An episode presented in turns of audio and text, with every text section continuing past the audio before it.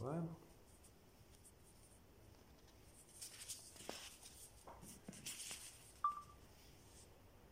eh. Ok.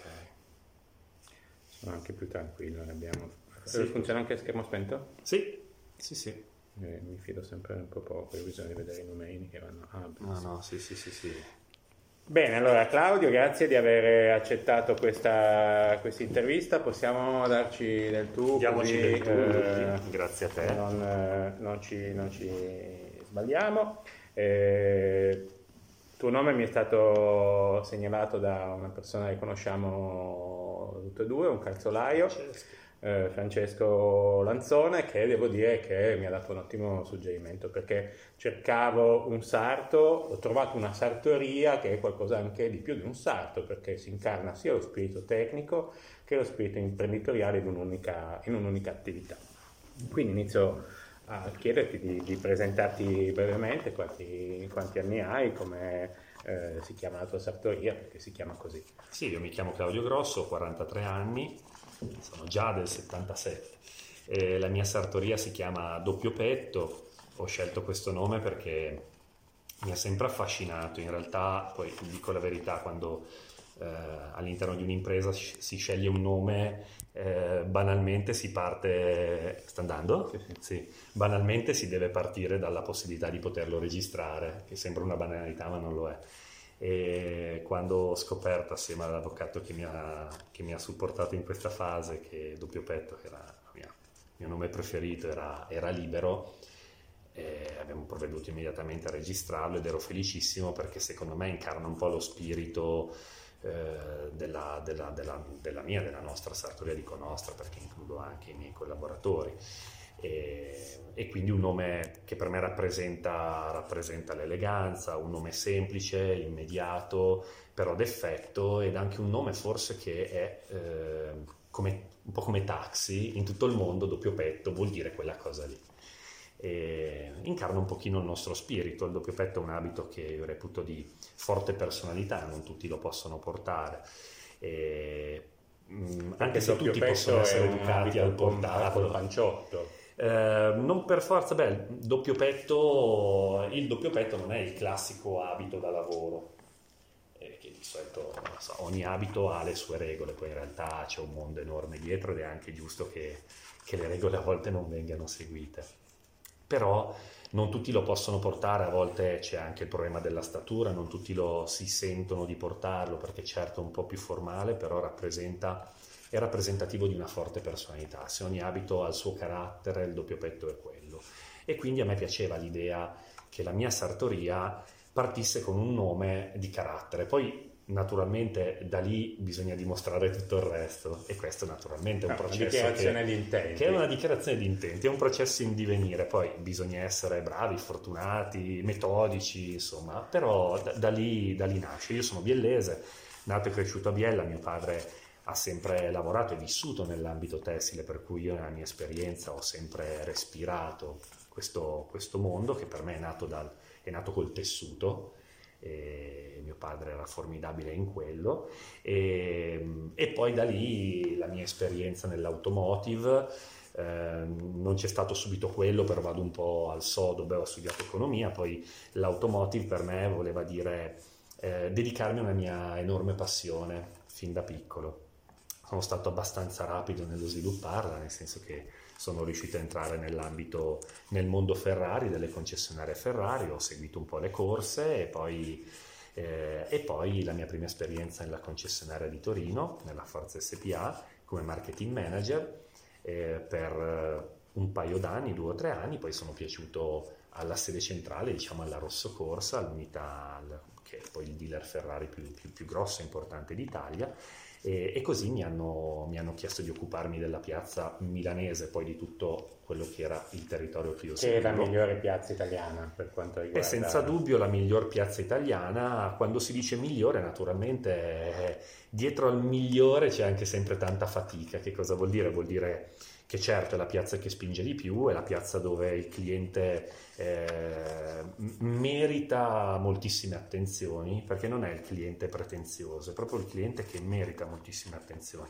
una parentesi molto rapida eh, e si ritorna un po' a una, a una delle domande che c'erano sui, nei tuoi punti, che era legato alla difficoltà del cliente, no? tipo con la tua precedente esperienza ti sei abituato a confrontarti con un cliente molto pretenzioso.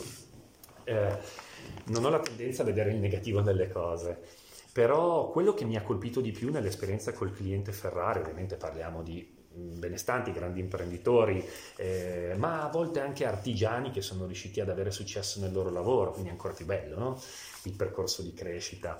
Eh, non, la cosa che più mi ha, mi ha stupito, cioè a me stupiva di più la semplicità di alcuni clienti che potenzialmente potevano avere tutto, il fatto che avessero la capacità di relazionarsi in un modo sano con il prossimo, che non quello che un po' nell'immaginario collettivo c'è, no?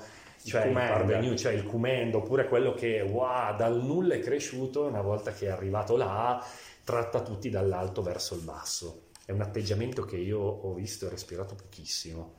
E, e le poche volte in cui lo si respirava erano tutte situazioni tutto sommato gestibili. Mi è piaciuto molto di più invece vedere da quelli che erano io dico i miei clienti perché avevo la fortuna da marketing manager di poter seguire tutti i clienti, quindi io non vendevo loro nulla, però rappresentavo la mia azienda. E, e quindi è stata una bellissima esperienza, ma proprio in chiave positiva. Da quello quando ho, diciamo, nella mia testa esaurito l'esperienza da marketing manager in Ferrari, io sono stato ho avuto la fortuna, diciamo, la capacità di essere stato eletto tra i primi tre migliori marketing manager al mondo, tra tutti quelli che partecipano al mondo Ferrari. Eh, circa, eravamo circa 200 nel mondo e ancora oggi, quindi rappresentativi di tutta la rete Ferrari nel mondo. Mi sono accorto che forse così, la mia esperienza era, si era un po' esaurita, nel senso, ok, oltre che cosa posso fare? E nella mia testa oltre potevo fare qualcosa per me, che poi era il mio grande sogno.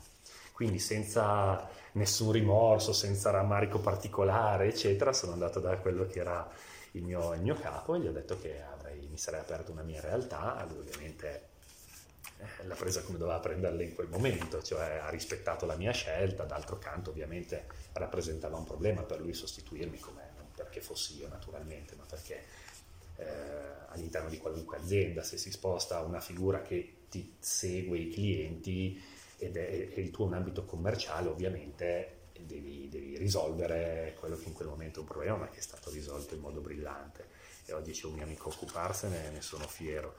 E quindi ho, ho, deciso di mettere insieme un po' tutta quella che era la mia esperienza fino a quel momento. È così che sono arrivato alla sartoria ho messo insieme il mio bagaglio lavorativo, il mio bagaglio culturale, il mio bagaglio familiare, eccetera, e la risposta per me di quell'equazione era uguale sartoria. Quindi per alcuni amici, colleghi che mi chiedevano ma che fai, sembravo matto, no? Per me invece era, era il, il, la, la, realizzazione perfetta in continuità del, del, del mio sogno, no? del mio sogno imprenditoriale. Quindi ho messo insieme quella che è stata la mia esperienza nel, nel lusso, all'interno del lusso, la mia esperienza collegata alle relazioni con coloro che frequentano il lusso, ancora più importante del lusso stesso, eh, perché poi la capacità di relazione vale più che non, eh, che non eh, ciò a cui porta quella relazione. Un cliente entra perché segue un, un marchio, tu lo intercetti dopo, quindi non sta venendo da te, devi essere tu poi bravo a rappresentare bene il tuo marchio, a rispondere bene, a essere responsivo rispetto alle, alla richiesta bisogna far diventare l'oggetto, e, bisogna, diventa, bisogna incarnarlo. Sì, e poi trasferire il concetto del marchio e il tuo modo di essere in quella relazione. Quindi è una capacità di comunicazione che si sviluppa nel tempo, non, non nasciamo già capaci, però secondo me c'è una matrice che ci deve essere. Ma il lusso tante volte, almeno la gente comune, lo interpreta con un'accezione un po' negativa, un po'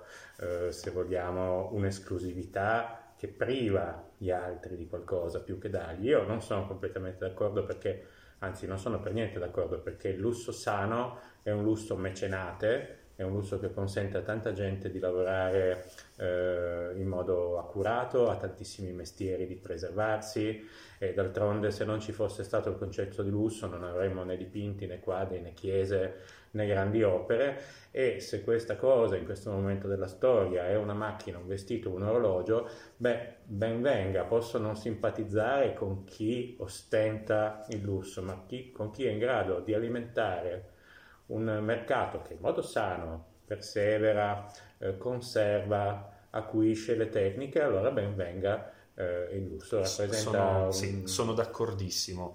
Il lusso in sé non ha nessuna colpa e, e neppure nessun valore intrinseco particolare, cioè è un'espressione di qualcosa, poi dipende dall'uomo. Siamo noi che lo animiamo, no? Siamo noi che eh, nostra, col nostro intervento diamo quell'impulso che se fosse una macchina sarebbe un impulso elettrico e fa sì che le cose si muovano.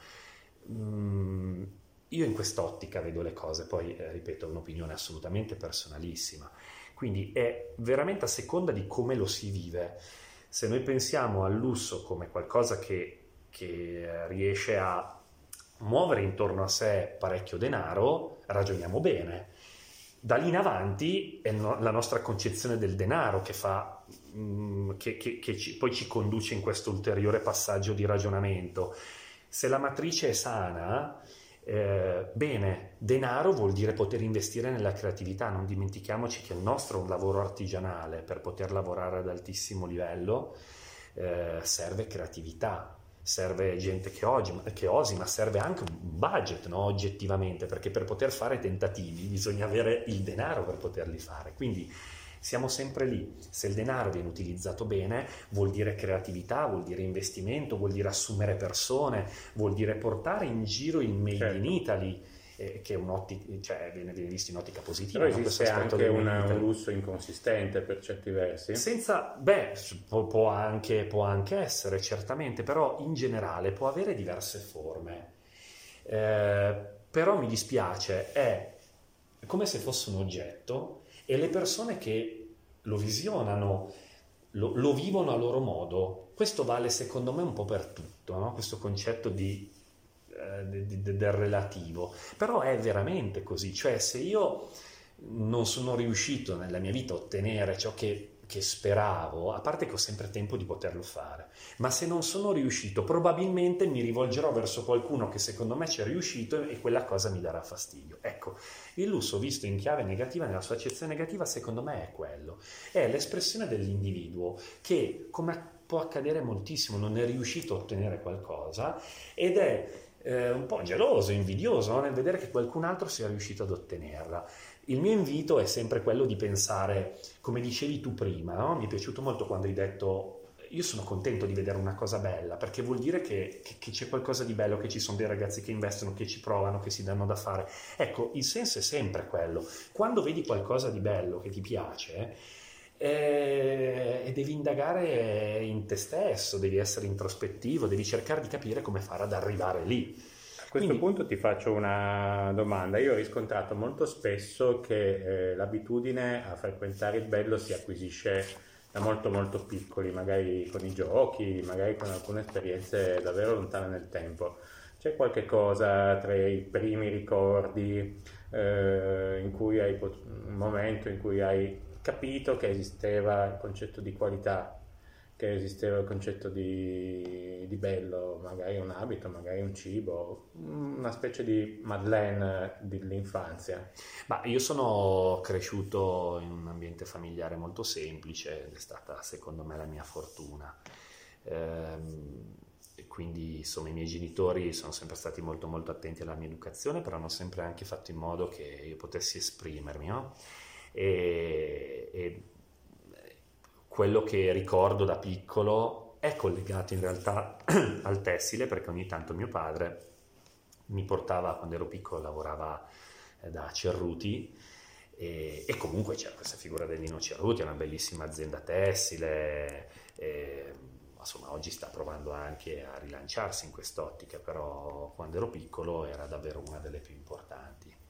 E, e quindi ricordo alcuni passaggi no, di questa esperienza dell'andare da Cerruti. E mio padre che mi spiegava alcuni concetti legati al tessile, lui era appassionatissimo, quindi era normale che si perdesse un po' in queste spiegazioni.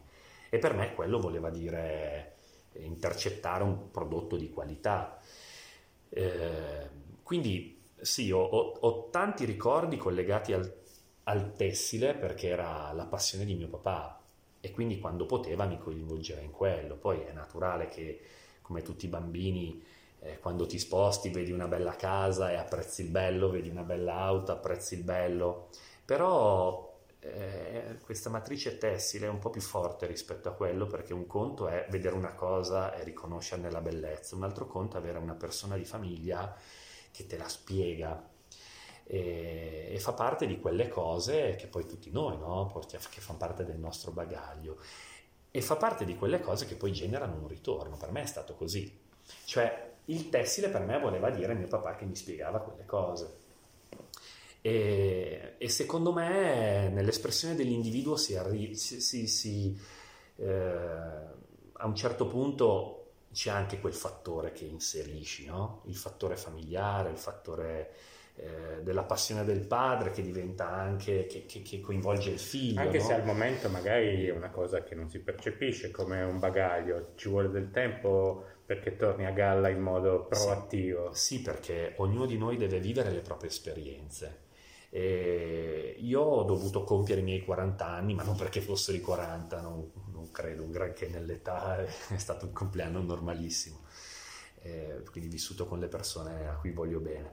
Eh, però sì, devi, devi, devi vivere, devi vivere, devi fare le tue esperienze, devi cadere, farti male, risalire, ridarti da fare, eh, perché è così, no? quello che io, se io rivedo una cosa di dieci anni fa, oggi la vedo con un occhio completamente diverso, una difficoltà di dieci anni fa, oggi dentro di me sento di poterla schiacciare con una rapidità diversa, no?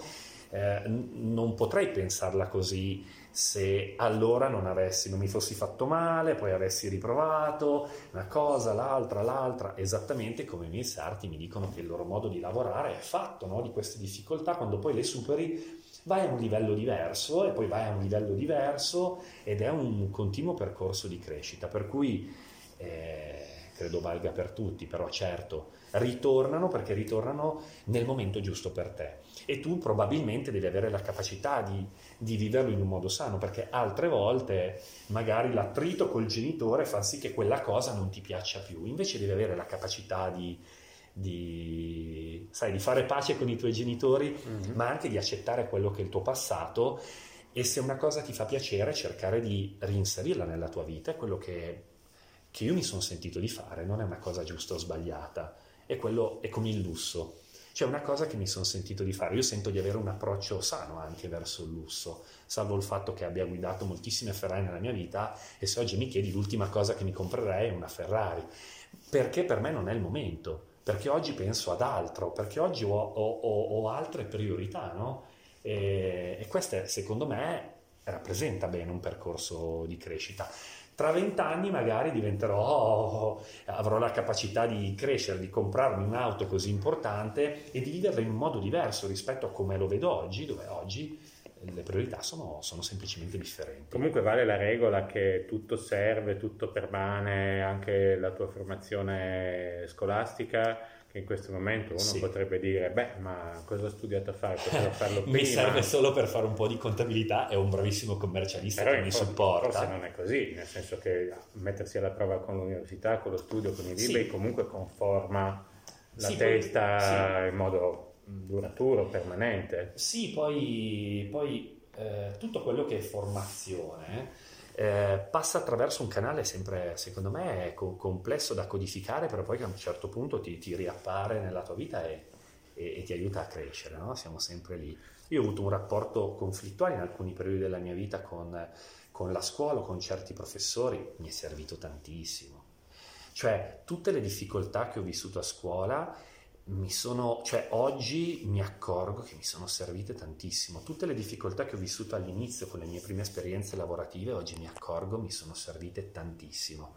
Eh, cioè io che ho fatto liceo scientifico perché mi piaceva la matematica e ho scelto economia perché non sapevo bene cosa fare. Cioè, tutto quello poi ritorna e poi a un certo punto ti dici ma voglio fare il commercialista, voglio fare economia aziendale o voglio fare qualcos'altro, ma a me piace fare qualcos'altro. Se tu non avessi studiato, rimarrebbe sempre quella cosa, ma se avessi studiato no, e sono in grado di poter dire che voglio fare quell'altra cosa.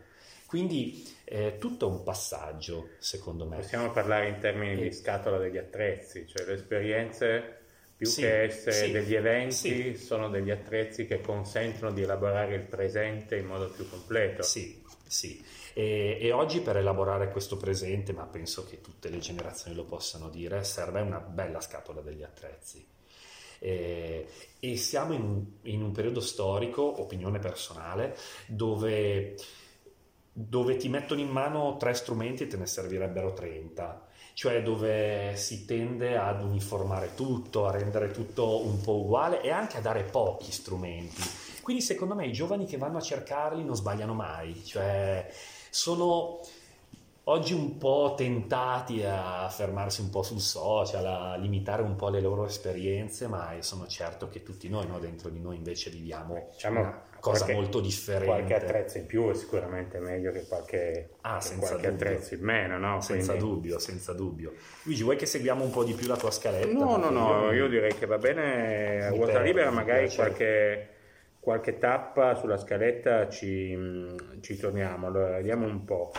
Eh, beh, mi parlavi del, del biellese. Sì. Eh, io ho sempre osservato che in Italia, forse più ancora che all'estero, esistono degli indotti, esistevano forse degli indotti molto ben chiari. Eh, nella zona di Cantù il legno, a Verona e a Carrara il marmo, a Saluzzo il legno, e a Biella il tessile, sì. non neanche tanto solo la sartoria, che magari c'è anche a Napoli piuttosto che no, no, a Milano, ma proprio, proprio, il tessile. Sì. E com'è andata questa parabola del tessile eh, biellese? Non penso di essere la persona giusta per stabilire come sia andata, certamente mi sono fatto un'idea. E l'idea che mi sono fatto è un'idea che io in particolare ho rispetto a tutte le attività imprenditoriali cioè trovo sia sempre molto molto complicato il passaggio da padre a figlio e a sua volta da, e, e, ripetuto, quindi mm. poi da, da, nonno a nipote. Il salto eccetera. generazionale lascia sempre il, qualcosa sì. di incompleto, di incompiuto. Sì, cioè io ricordo eh, quando ero piccolo, ma eh, ricordo anche proprio dei racconti di mio padre che c'era... Eh, a Biella c'era proprio questa volontà di mordere, no? si parlava, cioè di mordere in senso positivo, no? si parlava, eh, e molti ho avuto la fortuna di conoscerli, però di imprenditori che erano anche proprio dei visionari, eh, alcune volte, cioè mi viene in mente la panoramica Zegna, mm-hmm. mi viene in mente quello che Barberis Canonico fa per il suo territorio, ma come Reda, come altri, cioè adesso... Mh, non voglio dimenticarne qualcuno. Il Parco delle Azzalee. Il Parco delle Azzalee, cioè Piacenza, eh, Apollone, eh, ma perché lo facevano tutti. Cioè c'era questo concetto del primo imprenditore, di quello un po' più pioniere. Poi in realtà quando parlo con Francesco, con Barberis Canonico e mi, mi, mi, porta nel suo archivio storico, vedo che loro sono partiti 350 rotti anni fa, wow, wow, vuol dire che, che veramente c'è una storicità incredibile eh, che, che ha portato Biella, il biellese nei secoli. No? l'imprenditore lasciava sul territorio. Però l'imprenditore lasciava sul territorio, l'imprenditore eh, dava lavoro, erano tempi diversi. Cioè, quando si dice negli anni 60 aprivi un'attività, facevi i soldi. Non so se fosse vero, allora non c'ero, però erano tempi diversi, è vero. Ma c'era proprio questo concetto dell'imprenditore che, che ehm, espandeva il suo business, aveva il desiderio di emergere, voleva diventare qualcuno nel mondo, che è un modo di pensare straordinario perché poi vuol dire che se non ci arrivi, ma già sono nel tuo territorio, puoi fare delle cose meravigliose. In quegli anni si potevano fare. E oggi ci sono solo semplicemente, secondo me, delle dinamiche diverse, ma molto più finanziarie. Molto più finanziarie, ma allora invece c'era, c'era l'immobile, una cosa diversa. Oggi quasi è sparito no? il concetto dell'immobile, però c'era questa idea di qualcosa di concreto. E, ed erano figure molto molto concrete, erano figure che lavoravano no, nella loro azienda, poi dopo sì diventavano imprenditori, facevano i soldi, ma intanto andavano in azienda, c'era questa idea dell'essere il primo ad aprire e l'ultimo a chiudere, non valeva per tutti, perché qualcuno poi si era già reinventato in quello, però, però valeva, lo facevano. Ed erano gestioni familiari, quindi erano fratelli che andavano d'accordo, che funzionavano e lasciavano sul territorio sempre qualcosa. Quindi erano fieri di avere i dipendenti, erano fieri di poter far mangiare, come si dice oggi, tutte quelle famiglie erano fieri di lasciare qualcosa al loro territorio.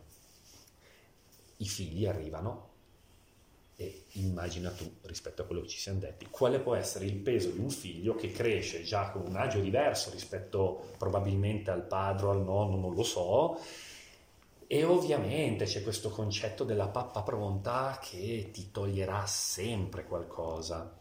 E, e, poi cambia la società, cambiano le regole. Oggi c'è una lettura molto più cinica e quindi senza dar colpa a nessuno, uno più giovane, eccetera, però se tu cresci in un ambiente dove hai già dei vantaggi, la società tende a diventare più cinica, il mondo del lavoro cambia in modo drastico e quasi come se si, si diventa un po' come Vacchi. Beh, quello è un esempio un pochino più, più, estremo. Poi io non so quanto sia bravo o non bravo Vacchi nella sua attività imprenditoriale, o quello che so è che... Balla bene. Ah, lui, ah, lui ha, ha, fatto una scelta diversa. Però a me piace pensare una cosa di Vacchi, credo abbia una figura che gestisce, anzi non ne avrà sicuramente più di lui, credo abbia uno staff che gestisce la sua immagine pubblica quindi c'è quello che lo vede da fuori e dice no, questo è un pirla fuori dal mondo. E c'è un altro che invece dice ma sai che secondo me questo facendo lo scemo così fa soldi? È un genio del, del male. Sì, sì. Semplicemente è un modo di porsi che oggi funziona. E se funziona non funziona perché l'ha inventato Vacchi, perché Vacchi ha avuto qualcuno che probabilmente gli ha detto, magari è stato, ah lui è venuta quest'anno, non lo so, ha detto ma sai che puoi evitare di fare lo scemo fino a te stesso, ma puoi fare lo scemo in un modo finalizzato e fare grano, davvero. Cioè, magari tra vent'anni Vacchi sarai più ricco della sua famiglia.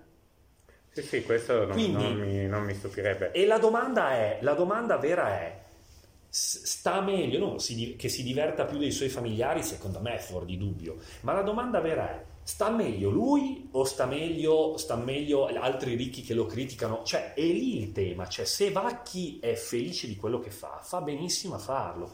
Se poi c'è una fetta di gente che gli va dietro eh, eh col concetto del wannabe, no? vorrei ma non posso, vorrei ma non posso, bene, alimentano la sua ricchezza e alimentano la loro insoddisfazione. Te lo decidi tu, decidi tu come vuoi vivere. Sì dal punto di vista personale il ragionamento fila, dal punto di vista dell'esempio e della sostanza probabilmente certi atteggiamenti sono più sterili di altri.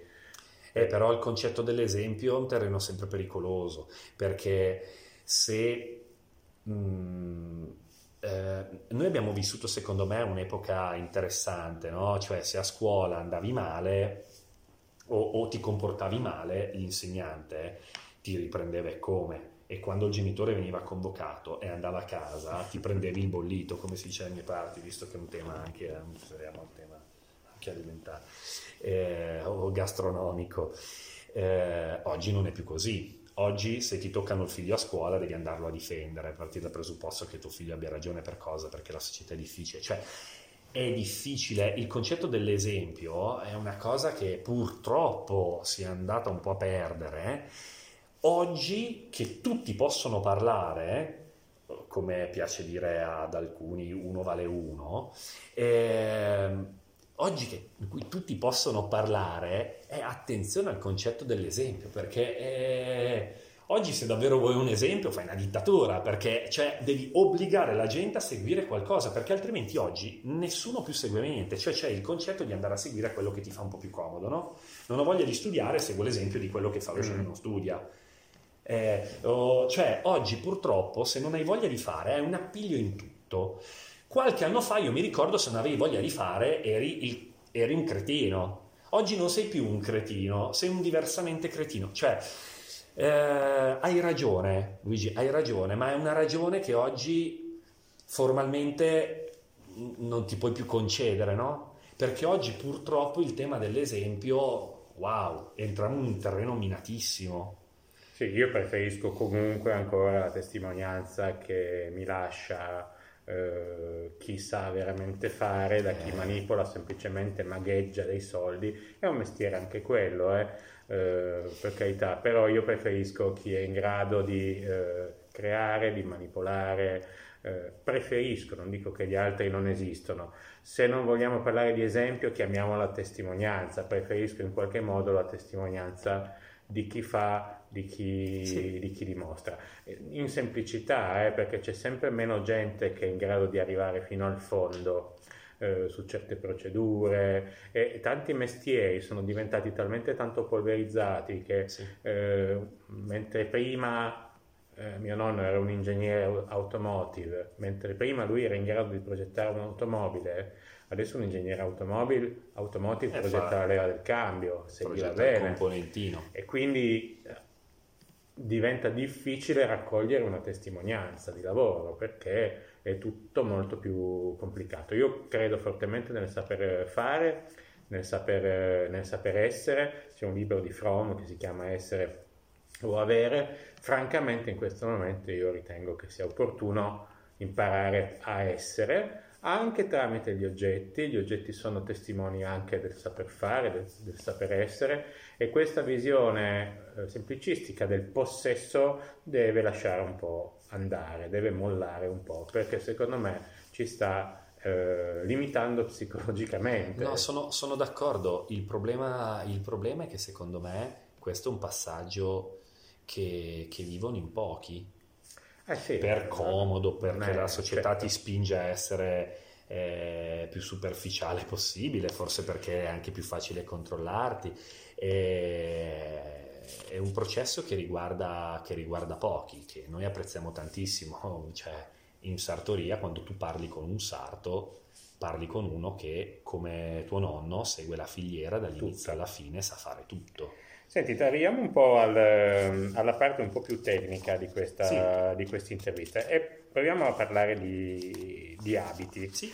Eh, baluardo della classicità, l'abito da uomo, perché voi vi occupate di abiti sì. da uomo. Visti da lontano, gli abiti da uomo potrebbero sembrare tutti uguali, no? C'è chi dice che la moda femminile è molto più divertente, che gli uomini se non avessero la cravatta sarebbero vestiti eh. tutti uguali. In parte è vero, ma senza cioè, non è proprio così. Eh, come puoi definire il senso di abito classico, queste piccole variazioni? Esistono dei modelli consolidati, dei nomi, c'è un lessico che li distingue? Sì, senza dubbio c'è un lessico che li distingue. Eh e ci sono mm, dei modelli di riferimento. Eh, bisogna partire secondo me da un altro presupposto, quindi dal presupposto di artigianato. Quando si approccia all'artigianato vero, ogni un capo sarà sempre diverso dall'altro. È il concetto del falegname, no? ne parlavamo prima. Tu siamo in due, chiediamo al falegname lo stesso mobile e non c'è nulla da fare. Proverà a fare lo stesso mobile, i due mobili, i due mobili guardandoli vedrai che sono differenti. E tutte e due però se ami l'artigianato, cioè è proprio l'apprezzamento verso quel prodotto nasce proprio dal fatto della loro diversità intrinseca. Ehm, con l'abito si, si vive la stessa esperienza, quindi ci sono delle tipologie di abito ricorrenti, ci sono degli abiti che funzionano più in certe occasioni piuttosto che in altre, d'altra parte c'è un dress code. Nell'istante in cui esiste il dress code vuol dire che esistono varie tipologie per vestire e quella è una variabile. Attenzione però perché eh, l'unicità del capo, il fatto che in realtà ci siano tantissime declinazioni, è dato dal fatto che intervengano diverse variabili insieme che come un albero genealogico lo fanno, fanno, esplodere le opzioni in modo esponenziale. Quindi c'è la variabile tessuto che cambia la variabile abito finito, nel senso che la stessa tipologia di taglio con tessuti differenti genererà se lo fai con tre abiti, tre abiti differenti o con delle caratteristiche differenti. Tipo un taglio giacca ma di lino sarà un capo sportivo, la stessa cosa di raso sarà un capo da cerimonia, mentre di tweed sarà da caccia. Ma non solo, lo stesso capo, dato che il tessuto è differente, se fatto artigianalmente, addosso al cliente quel tessuto reagisce in un modo differente, quindi ci saranno delle correzioni diverse da fare a seconda dell'abito che hai di fronte. Quindi magari c'è un abito dove c'è una spalla che deve ruotare o una manica che deve ruotare per generare un appiombo migliore, o magari c'è una rotazione sul davanti perché sia un po' più in, una, a, insomma, aderente nei punti giusti perché genera un appiombo perfetto, ma questo è un comportamento che può avere a parità di taglio, tra virgolette, un tessuto e non averne un altro. Eh, mi parli di aplomb. Sì. Spiegami un po' questo. Sì, perché la piombo è un po' il tema che sviluppo sempre di più con i, con i, miei, con i miei sardi. È, è francese, che... un termine. Sì, sì, però eh, sì, è un termine francese, diciamo che anche se italianizzato, sostanzialmente il tagliatore eh, è, è, è un po' il tema del tagliatore. Cioè, chi taglia è una grossa responsabilità e quindi deve avere anche l'esperienza naturalmente per poterlo fare è una responsabilità dalla quale si può anche in parte tornare indietro, eh? cioè nel senso che tagli e ti tieni in alcuni punti c'è un margine e man mano quel margine vai a ridurlo quando con le prove vedi che quella parte funziona alla perfezione. Eh, cioè le varie parti del, del capo si possono sovrapporre, eh, c'è del margine di errore, quando si stabilisce si tolgono i punti di prova e si, sì, ci, sono, ci sono dei punti in un abito che contengono dei rimessi, quei rimessi ti possono aiutare a reintervenire, per esempio dicevamo se c'è una riduzione di peso eh, dell'abito del cliente, ovviamente a ridurre sei sempre in tempo, quindi a togliere sei sempre in tempo, ma se dovesse prendere un pochino di peso non riesce a raggiungere probabilmente una taglia in più, però puoi andare a riprendere quella parte di rimesso per, per allargare. Quindi per rimesso Quindi il tessuto in eccesso è una torna alle cuciture. Sì, però va gestito molto bene il rimesso, cioè, eh, perché altrimenti uno taglia lasciando sempre tanto rimesso, tanto tessuto, è quello un modo sbagliato di lavorare, si lavora male.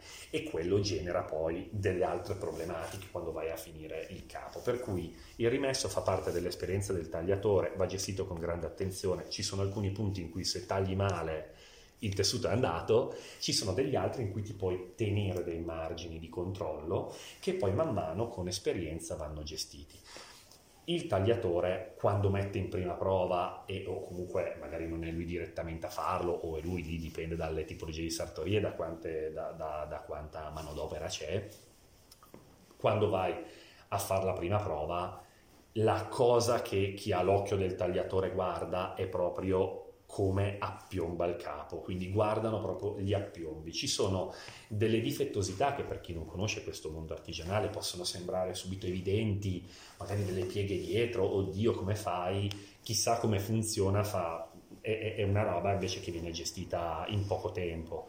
Mentre l'appiombo è il taglio. Se addosso la giacca, il pantalone, ma la giacca, sulla giacca si vede di più, è un capo più complesso se funziona lo vedi da subito. Il ruolo del tagliatore è determinante perché se la confezione industriale, che non critico, eh, anzi ha vestito moltissime persone, quindi ha, ha forse anche permesso che l'abito diventasse di uso più comune perché oggi costerebbe tanto se tutti vestissero di sartoria, eh, però naturalmente ha fatto degli step notevolissimi ma la confezione industriale nasce dal fatto che io, te e un altro possiamo prendere delle misure e quelle misure si trasferiscono su un capo. Eh, nella sartoria la misura vale il 30%, il 70% lo fa l'occhio di chi quelle misure le prende, perché l'occhio nella sartoria vuol dire vedere se c'è una gobba, vedere se c'è una scogliosi, vedere se c'è un, una, la scapola come lavora, vedere, vedere come, come, come, lavorano le spalle, se una punta di più, punta di meno, più bassa, più alta. Quindi, eh, e quello poi si trasferisce nel taglio. Quindi si, si, si, definisce proprio taglio con la correzione. Il bravo tagliatore sa fare il taglio con la correzione, è determinante. E quello fa, fa già, io dico mm, per inesperienza, forse dico, insomma, già il 50% del capo lo vedi in prima, lo butti addosso. Non è raro il fatto che noi dopo una prima prova, che è una prova ancora leggera, possiamo già chiudere il capo. Perché quando hai fatto un buon taglio e funziona sul cliente, lo puoi già chiudere poi in realtà, ti dico la verità, è un processo che a me piace, quello di inserire, se uno è un primo cliente, sempre la seconda prova, poi dopo se ne può fare anche una sola, perché naturalmente mi piace anche trasferire un po' no, il concetto di artigianalità e di, di experience, di, proprio di esperienza collegata al capo, alla sartoria, verso il mio ospite. Per cui se ti incontro una volta sola e poi te lo chiudo è un conto, se ti incontro due volte ho due volte modo di farti respirare questo mondo, di farti capire cosa facciamo, noi spieghiamo le nostre lavorazioni. E il cliente mh, ritiene un onere di tempo queste prove che fa da voi oppure in realtà è un piacere perché in qualche modo è mettere mano eh, indirettamente, ma in fondo in modo diretto al, al vostro lavoro? Dipende dal cliente come in tutte le cose. A noi capita di andare dal cliente che ha pochissimo tempo, che ama il prodotto, non ama particolarmente approfondirlo e quindi lì mh, mm, eh, gestisci una prova in 10 minuti, gli rubi 10 minuti del suo tempo, si va e si torna, o anche se viene lui da noi. A volte c'è il cliente che ti chiede un'ora, perché ha proprio piacere di confrontarsi, di conoscere, di approfondire. Quindi dipende moltissimo dal cliente. Noi partiamo sempre da un concetto di una breve spiegazione di ciò che andremo a provare, perché banalmente una prima prova sartoriale, se fatta bene, indossandola, perlomeno col nostro taglio, la devi percepire leggermente più stretta, in due o tre punti, rispetto al capo, tra virgolette, giusto per te. Se tu questo non lo spieghi, e poi attenzione, la prima prova è fatta più per il salto eh, che per il cliente, quindi il cliente si mette lì, guarda come se dovesse decidere delle cose, in realtà la prima te la butta addosso, decide il salto, te la toglie. In un po' come dal parrucchiere che uno non può dire come è andato il lavoro. Invece, sì. eh, poi in realtà a noi piace il confronto naturalmente e una prima parte di spiegazione per cui rubiamo un minuto al nostro ospite per spiegargli che cosa andrà a provare perché così la prova sarà un po' più consapevole. È chiaro che se io te lo dico e tu Luigi indossi un capo e senti che è leggermente più stretto di quello che immaginavi, per te è una buona prima prova. Se io non te lo spiego, tu magari sei un po' imbarazzato e non parlerai, puoi sentirti non parlare perché può capitare, no? E, e, e però il tuo giudizio rimane, eh però me l'hanno fatto un po' strettino. Quindi esprimersi è determinante, ma non solo per intercettare la comprensione del cliente, o dell'ospite, io preferisco chiamarlo ospite perché poi cliente è una cosa diversa, eh, mh, mm, ma perché lì parte, per chi ha piacere di affrontare il tema, un, mondo intero, no? di esperienza, di valore del capo, di artigianalità, di ma cosa mi fate qua dentro? E glielo spieghiamo. Ma mi fate vedere il laboratorio, andiamo nel laboratorio, e facciamo vedere quali sono le lavorazioni, come si procede, che cos'è questo mondo di artigianato che fa sì che ogni capo sia diverso dall'altro. Cioè noi siamo abituati a pensare che se quella camicia mi funziona bene così, io voglio tutte le camicie identiche, a parte che anche nella camicia c'è il discorso del tessuto, che può variare un po' la mia misura. Nella sartoria il vero valore è che quando tu apri il tuo armadio e hai 15 abiti e sono tutti uno diverso dall'altro, quello è il valore della sartoria è questo che va compreso. Se non te lo spiego, tu pensi che una cosa un po' diversa come vestività rispetto all'altra non funzioni, invece devi capire che quello è il valore di ciò che stai indossando, perché magari quel tessuto ha subito una rotazione per rendere la tua spalla, l'appiombo della manica perfetto e quella rotazione ha fatto sì che la tua manica sia, abbia una differenza di qualche millimetro, ma è quello l'artigianato per quello si fanno le prove, perché tu metti una camicia che ti piace e il tuo abito funziona. Poi se prendi il metro, tutti i tuoi abiti funzionano. E poi prendi il metro e vedi che sono tutti diversi. Ma com'è possibile? E quella è la storia dell'artigianato. Grammatura, consistenza del tessuto, certo, lavorazioni, la stiratura. La stiratura è un processo determinante nella sartoria, nella vera sartoria.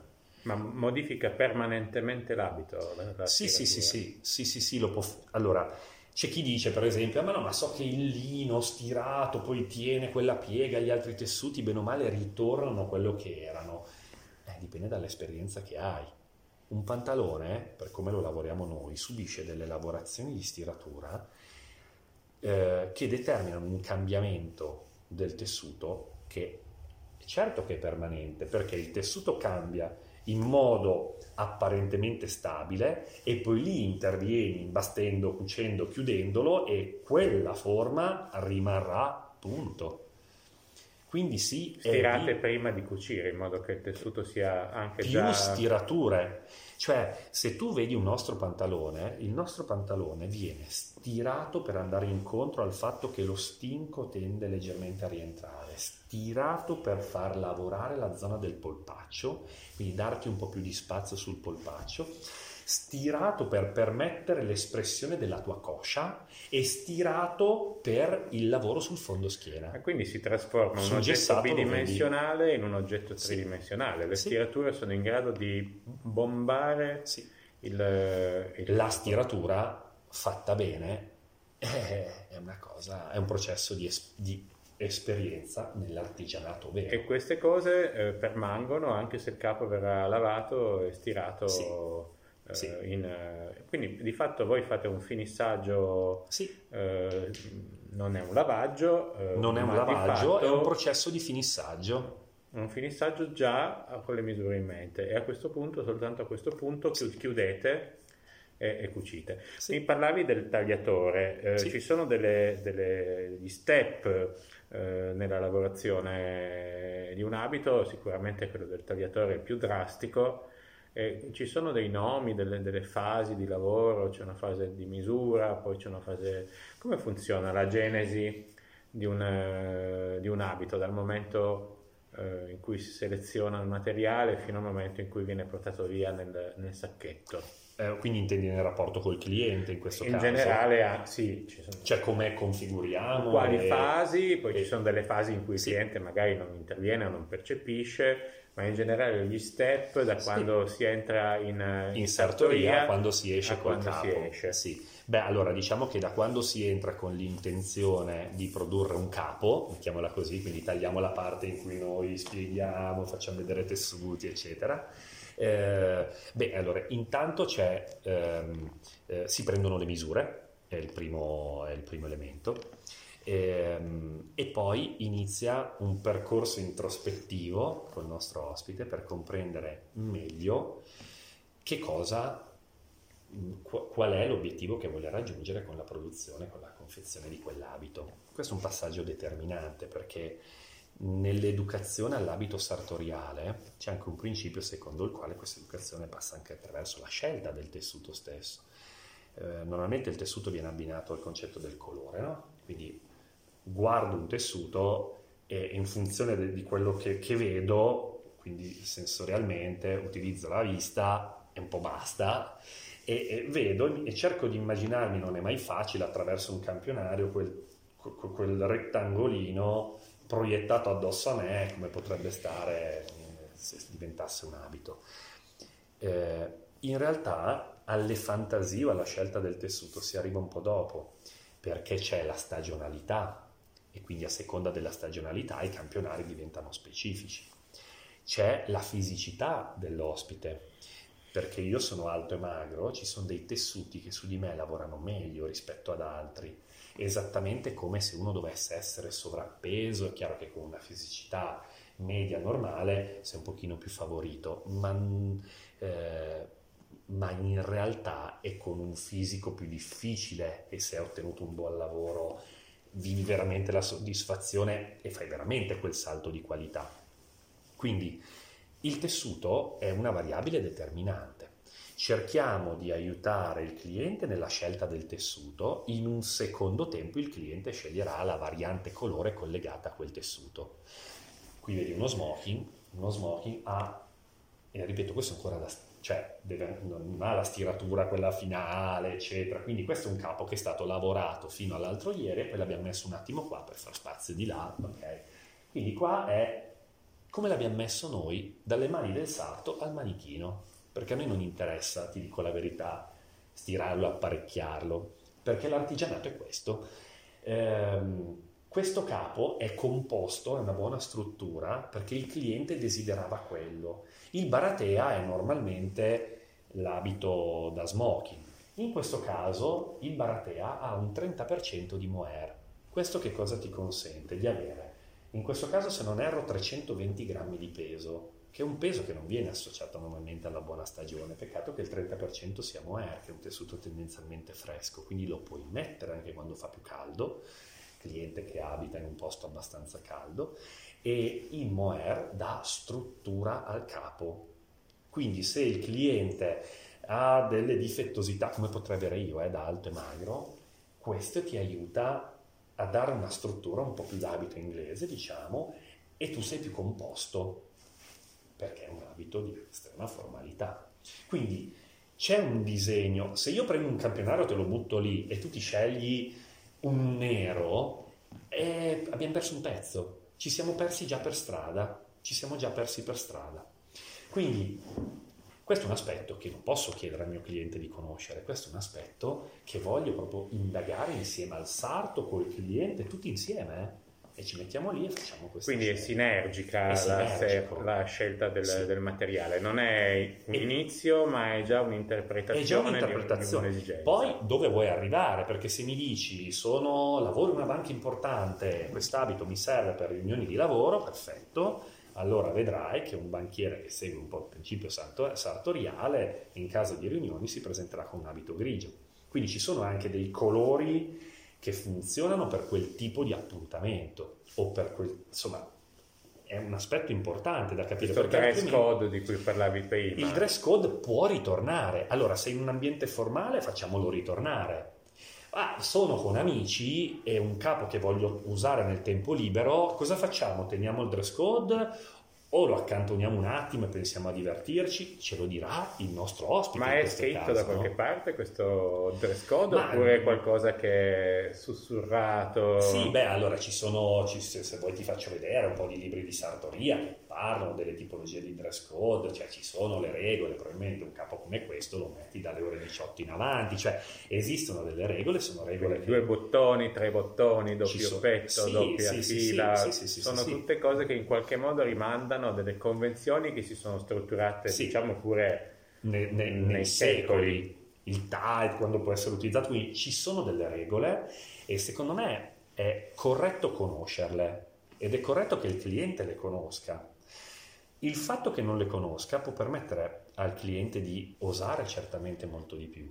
Quindi eh, mi faccio la giacca giallo eh, canarino con un pantalone tartan, con le Shanghai ai piedi, eh, con la camicia. Eh, cioè, sicuramente lo puoi fare e il bello di questo aspetto è che c'è la volontà della persona di esprimere la propria personalità. Quindi io lo leggo sempre in una chiave strapositiva non è detto che funzioni per te.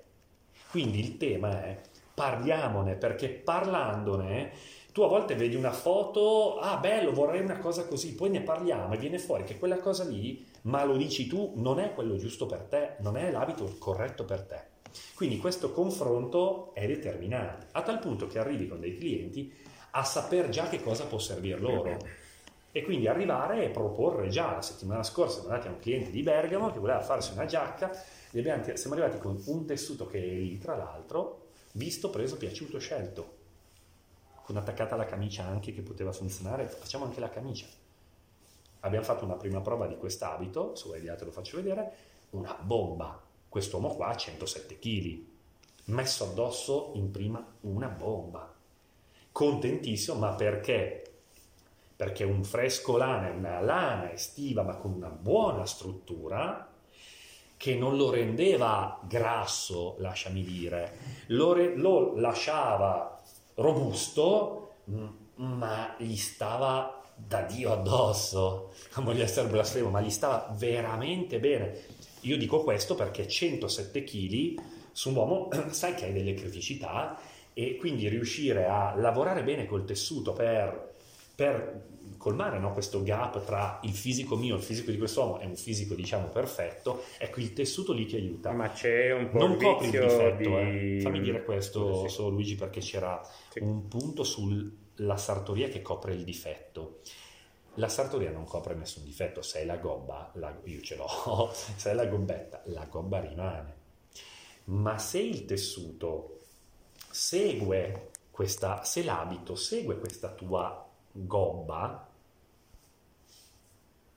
se l'abito segue questa tua difettosità, l'occhio non la percepisce più come una difettosità. Se io metto una giacca e scolla, cioè si, si- si- si stacca dal collo, vuol dire che c'è un mio difetto fisico che sposta un capo che probabilmente è nato simmetrico. La confezione industriale ovviamente lavora sulla simmetria e poi cercano quelli bravi di provare a sistemarlo, ma è un riadattamento che è una tipologia di abito, giustamente costa di meno perché ovviamente è una cosa diversa. Nel nostro caso il capo nasce e cresce addosso a te, quindi va a seguire la tua forma fisica, quello fa sì che l'occhio tolga che non viva quell'elemento come un difetto. Se poi è un punto forte, lo puoi, te, te lo valorizza, ovviamente, perché se hai delle belle braccia, delle belle braccia su una bella giacca funzionano, Bello non vuol dire super muscoloso, però se sei, se hai una bella schiena, la giacca ben fatta valorizza la tua schiena. Poi scegli tu quanto cannello avere, che nella confezione industriale, ah, il cannello un po' vuol dire, ah, fa delle pieghette, nella sartoria il cannello è quanto vuoi poter far così nella tua vita. Quindi sei sempre composto ed hai una giacca pulitissima sulla schiena, oppure ti muovi tanto, la giacca lo usi molto e vuoi un po' più di comfort. Se vuoi un po' più di comfort, lasci il cannello, quindi lasci una porzione di tessuto in una zona specifica dietro, serve proprio per aumentare il tuo comfort. Guarda, io guido con la giacca in macchina, tanto ti consiglio di toglierla perché la spiegazzi, ma no, ma a me piace guidare perfetto con la giacca, allora vuoi far così? Se vuoi far così, un po' più di cannello lo diamo.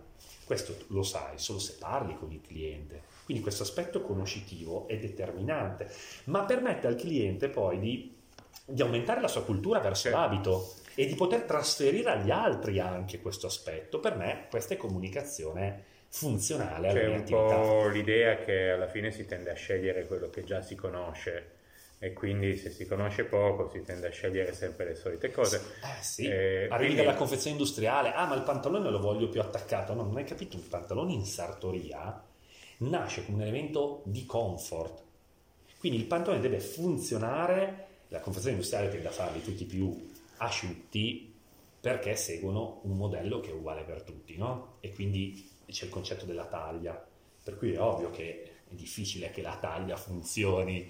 Nella sartoria non c'è il concetto della taglia. Il pantalone avrà un fondo largo tot a seconda di anche come tu ti vedi, ma anche a seconda della tua fisicità, avrà una coscia larga tot perché tu ti devi sedere, rialzarti, sedere, rialzarti. Vedi che adesso, cioè, però non è una cosa che rimane, faccio un passo ed è è ritornato, è ritornato giù, no? E non è una cosa che mi rimane attaccata lì, perché io devo avere il comfort giusto per potermi sempre muovere. Questa è una mossa che funziona, non fai le pieghette dietro, per potermi sempre muovere ed essere comodo, ed essere più comodo che con un jeans, non lo devo sentire. E anche lì c'è, ci sono delle regole. Quindi questo è il passaggio che facciamo col nostro Quindi il cliente. cliente scopre tessuti, modelli, astuzie, scopre che il suo corpo magari non è perfettamente simmetrico, quando arriva a scegliere, perché poi certamente sceglie, è una scelta più consapevole, consapevole. e che lo ha probabilmente incuriosito per sempre. Sì. L'avete portato dalla vostra parte. Sì, perché poi magari prova quell'abito e dice: Ma sai che ragazzi, volevo, voglio una roba ancora più strutturata. Perché ho capito che cosa, però lo voglio ancora perfetto, scegliamo. Oppure arriva l'estate, prova il pantalone di cotone, che il cotone sta ancora più educatamente addosso, no? Ah, eh, e, e quindi, ok, proviamo allora il pantalone di cotone, però fatto con un taglio sartoriale, dai, sì, facciamolo con un taglio sartoriale, così è diverso rispetto... e si apre un mondo. Quindi si scrive un foglio di commessa e le operazioni hanno, hanno il via, quindi si mette tessuto sì. sul tavolo si comincia. C'è un sì. cartamodello, una trasposizione di misure. Non c'è, non c'è, un cartamodello, c'è una trasposizione di misure nel senso che noi tagliamo direttamente sul tessuto. Quindi eh, perché non, eh, non lavoriamo direttamente con il cartamodello? Salvo una cosa che possiamo fare, possiamo fare dei piccoli modelli e tenerli eh, su, su alcune cose, ma tendiamo a eh, quando un cliente è un repeater, quindi co- compra tante cose, allora possiamo tenere quel modellino, vabbè abbiamo il nostro modellino di taschino, ce lo facciamo noi, ma a volte no, eh? a volte no, perché noi lo diciamo al cliente, ma voi per una giacca così potresti fare un taschino un po' più a barchetta, con un po' più di personalità, dai ok, facciamolo, cioè quindi eh, è vivo, no? Eh, noi tagliamo direttamente sul tessuto è una cosa che si vede poco oggi perché c'è la tendenza ad avere dei cartamodelli. Il cartamodello molto spesso, non sempre, ma molto spesso, nasce da un concetto di taglio che era industriale. Eh, sono pochi i maestri che sono riusciti a trasferire questo taglio industriale in un taglio sartoriale. Me ne viene in mente uno di Biella, che, cioè Pratrivero, che è un fenomeno, un maestro, che si chiama Giovanni Barberis Organista 89 anni, una persona di un'intelligenza mi piacerebbe fine fuori dal mondo. incrociarlo. No guarda io vado tutte le volte che vado da Barberis Canonico e Sarto di Francesco quindi andiamo sempre anche a trovare Giovanni e a pelle d'oca quando penso a Giovanni perché è, proprio la trasposizione della sartoria lui è la sartoria per me come la vivo io no?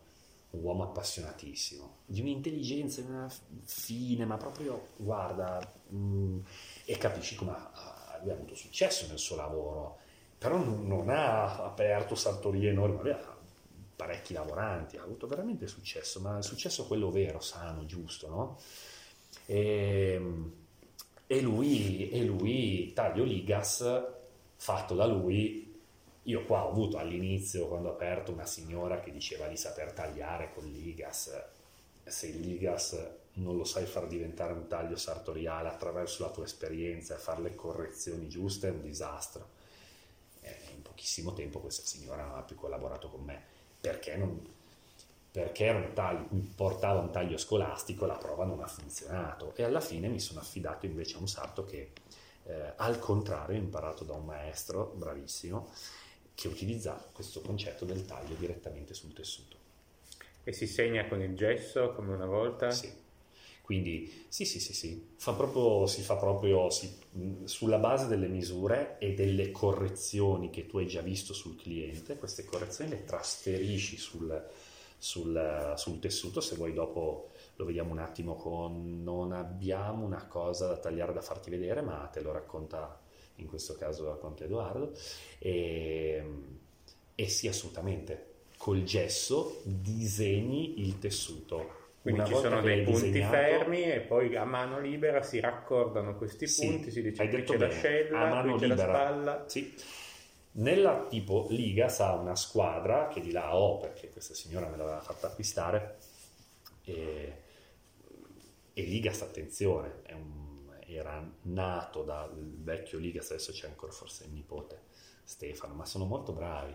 Il, il, vecchio era un sarto, quindi aveva studiato un taglio che potesse essere industriale. Ligas è una tecnica di taglio. È una tecnica di taglio, sì. sì. Come ce ne sono diverse. Noi utilizziamo Rocco Aloy, che è una tecnica di taglio degli anni 30, che però diciamo rivisitata e, e, ha una spalla diversa e ha noi una manica che si attacca in un modo differente, funziona molto molto meglio secondo il nostro punto di vista e, e poi ha anche altri elementi eh, caratterizzanti, a me piacciono di più, però sì, noi tagliamo direttamente sul tessuto, ovviamente poi prendi le forbici, devi sapere quello che fai. Certo. C'è un poi passo in avanti.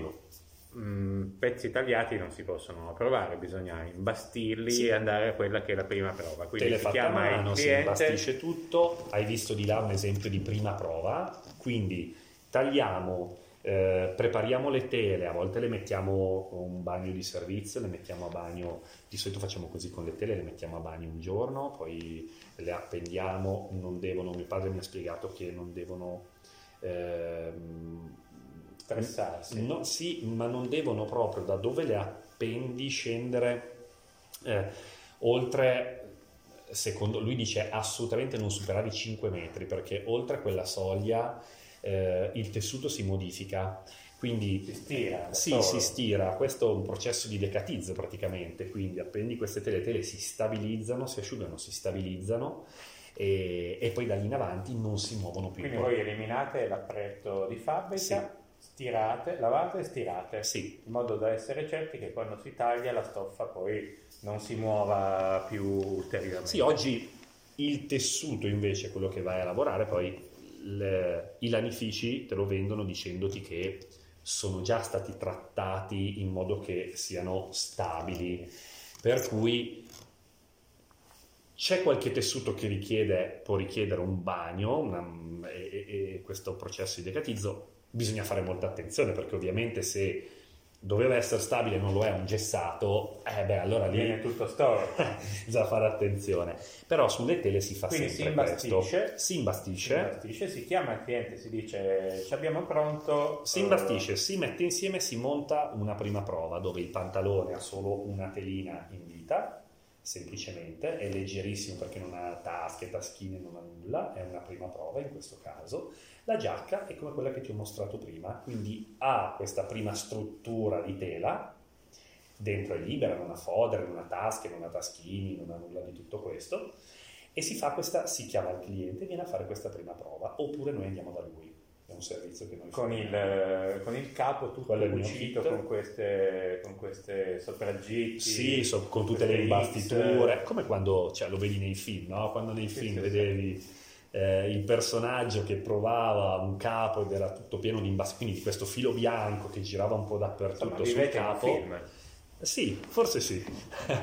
eh, però si fa questa prima prova che serve più per il sarto che non per il cliente, però già noi la spieghiamo al cliente, facciamo in modo che, che anche lui comprenda no? quelli che sono i riferimenti che si fa uno sdifettamento si fa uno si vede se ha piomba che è la cosa determinante, si fanno dei segni col gesso per capire se ci sono dei punti in cui il capo deve ruotare o spostarsi per andare incontro a quella che è la fisicità del cliente, perché tu ti segni delle misure, tagli sapendo che il cliente ha delle difettosità o delle caratteristiche.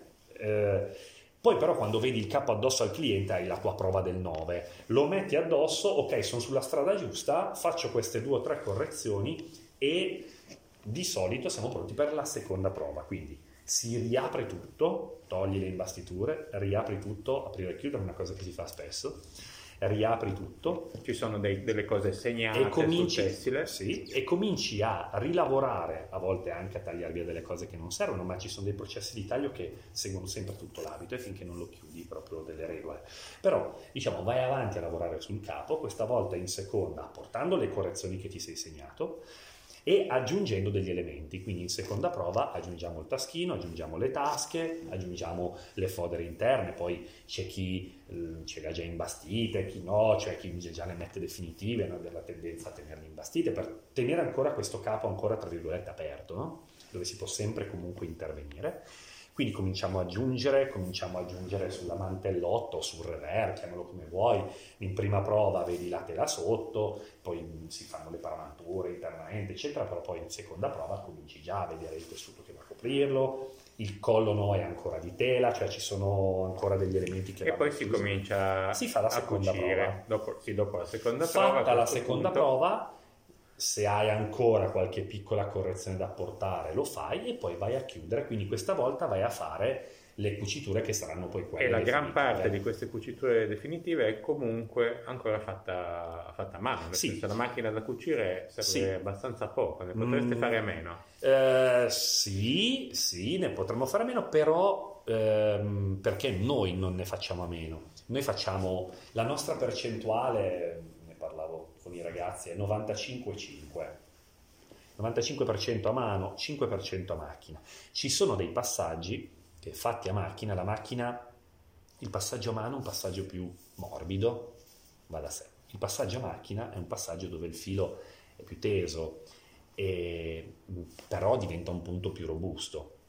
Quindi oggi noi pensiamo che ci siano dei punti in cui intervenendo a macchina dai un po' più di sostegno sono punti un po' più strutturati, mentre moltissimi altri punti il fatto che sia andati a mano fa sì che l'abito sia proprio più morbido, abbia un comfort diverso, provi un capo industriale, ti sembra sempre un po' una scatola, no? Sei mhm. dentro una scatola, noi si, eh, cioè, sembra un po' più, non voglio mancare di rispetto, dico cartonato, nel senso che è un po' più rigido, no? E, e tu un po' ti devi adattare a lui, il capo fatto a mano invece è morbido ed è lui che si adatta. L'impuntura a mano è meno fitta, della, meno fitta, meno fitta lascia quella, un po' di, di, libertà di movimento sì, tra le parti. Anche quella delle regole, ma lascia proprio che il tessuto si muova in modo più naturale cioè le tensioni sono inferiori e quindi il tessuto ragiona in un modo differente. E poi a questo punto si consegna e anche consegnare un piccolo rituale perché so che voi consegnate anche magari la custodia.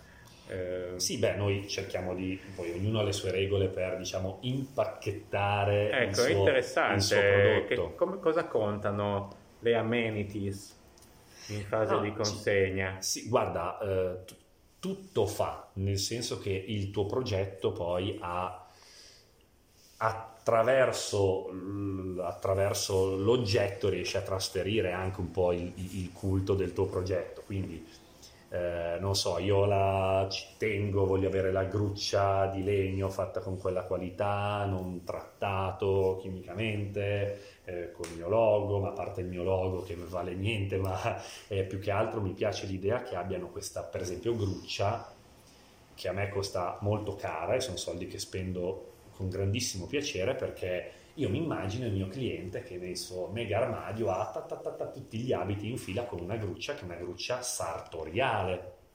Quindi una gruccia che ti dà sostegno sulle spalle, quindi il tuo capo quando l'hai posizionato lì e l'hai appeso è tra virgolette al sicuro, non diventa sforrato.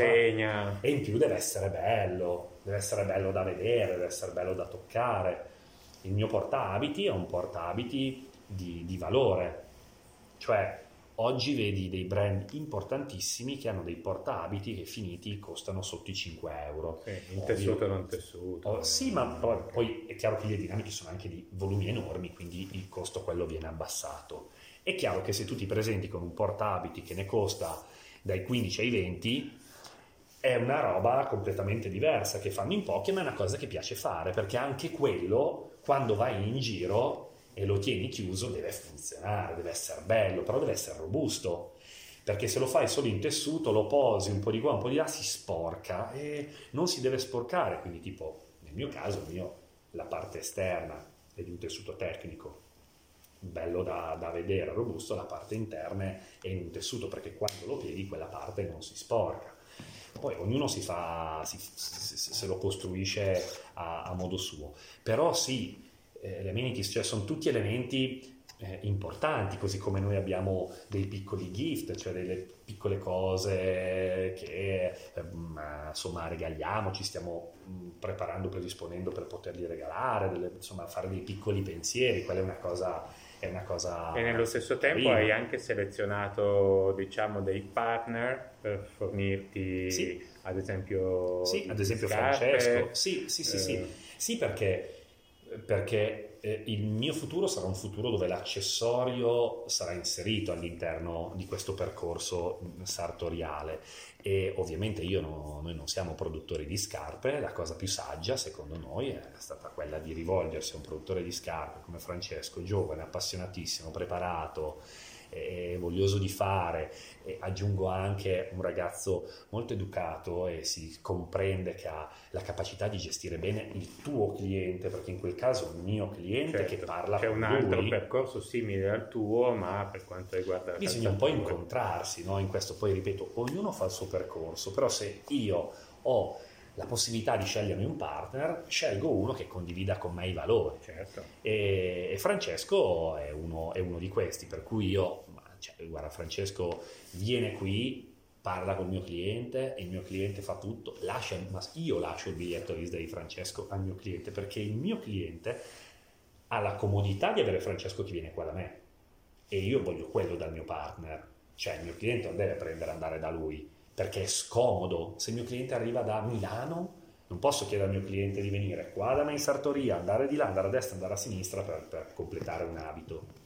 Quindi Francesco viene qua da me, segue il mio cliente, prende misura del piede, fa tutto il suo processo e farà tutto qua col mio cliente. Il prezzo, questo secondo me è il concetto di partnership, io non aumento di un euro, cioè il prezzo se lo vede Francesco col mio cliente. Il mio cliente paga Francesco per l'operazione fatta, non paga me per la scarpa. Senti, mh, mm, stiamo chiudendo, c'è ancora qualche argomento che mi piacerebbe sì. trattare con, eh, con, te. E tornando all'idea del, del, materiale, sì. ehm, io sono molto convinto che gli artigiani abbiano una capacità di gestire la sensorialità più acuta. Sì. Eh, più allenata ed è un po' la dimostrazione che eh, gli artigiani del tessile parlano spesso di mano sì. che è un concetto per certi versi misterioso, eh, ma che invece è anche molto tecnico. Che cos'è la, la, mano? Che senso ha parlare di mano? Io la immagino come una parola che mette insieme vista, udito, tatto, eh, perché no, anche odorato, perché i tessili eh, comunque hanno, hanno. hanno odore, certo. tutto in una grande capacità di sintesi e tutto in pochi secondi. È una tua esperienza? Sì, beh, io sì, beh, adesso voglio dire, eh, un piccolo accenno a mio padre, cioè mio padre fa così, faceva così, basta. Io faccio cantare. Sì, ok, buon appetito. Arrivederci, piacere. Dopo. Ciao, ciao, ciao, ciao, ciao. E... Mio papà faceva così aveva già capito tutto di un tessuto e io non capendo niente vedevo sta roba e dicevo no, è impossibile, cioè. poi ero già un ragionatore ancora un po' poco consapevole, dicevo ma sta facendo scena con me, no? E magari risolveva problemi di una confezione non riusciva a risolvere da... Eh, che cos'è quello? Eh, il, c'è il tessuto e c'è il sarto. Sul tessuto per mio padre era la conoscenza dell'acqua per il lavaggio del tessuto, sapere che cosa avrebbe fatto sul tessuto, la profonda conoscenza del macchinario che veniva utilizzato dall'anificio, eh, era la mano finale che volevi dargli, lui è stato capo finissaggio a Ceruti, quindi a lui arrivava un prodotto un po' più grezzo e lui poi lo trasformava in quello che era il prodotto finito, quindi immaginati che cosa voleva dire per lui toccare, sentire e la caratteristica di un tessuto per chi ha quella sensibilità non c'entra niente con l'estetica o e perlomeno con il colore. Col colore. No, ma è una cosa proprio che tocca e lui sente quello che gli serviva a comprendere nell'istante in cui lavorava sulla produzione di quel tessuto. Il sarto fa la stessa cosa eh, con quello che gli serve, cioè con l'utilizzo del tessuto nella produzione dell'abito. Quindi il sarto, quando tocca un tessuto, capisce molto velocemente se quel tessuto è funzionale allo scopo del, del cliente, quindi voglio che mi stia bene, voglio che sia più strutturato meno strutturato, e in un secondo sa anche se per lui sarà più facile o più difficile da lavorare. Quindi questa però non deve diventare una scusa, nel senso non, ve- non, cerco di vendere al cliente il tessuto più facile per il mio sarto, no, perché i sarti, cioè, i sarti hanno un 100, super 160 a lavorare, lo lavorano, non è quello il problema. Il tema è proprio il tessuto deve funzionare su quel cliente.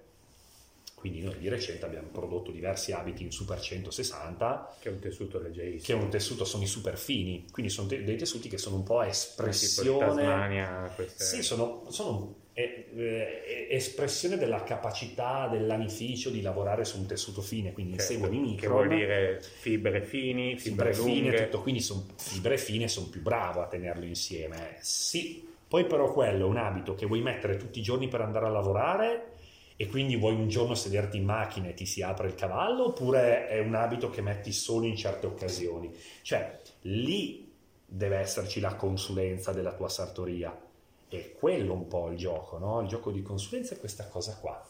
Quindi ogni tessuto nello specifico può funzionare, ma dipende dal tuo la obiettivo. mano portata all'ennesima Quindi, potenza anche sì, nell'impiego. Sì, perché c'è la vista, mi piace quello che vedo in questo tessuto, poi c'è la mano, ma la mano a volte inganna. A volte un tessuto percepito come morbido ha magari un ordito e trama più leggero, O, o, che cosa vuol dire più leggero? Vuol dire che il punto cucito col tempo tiene di meno.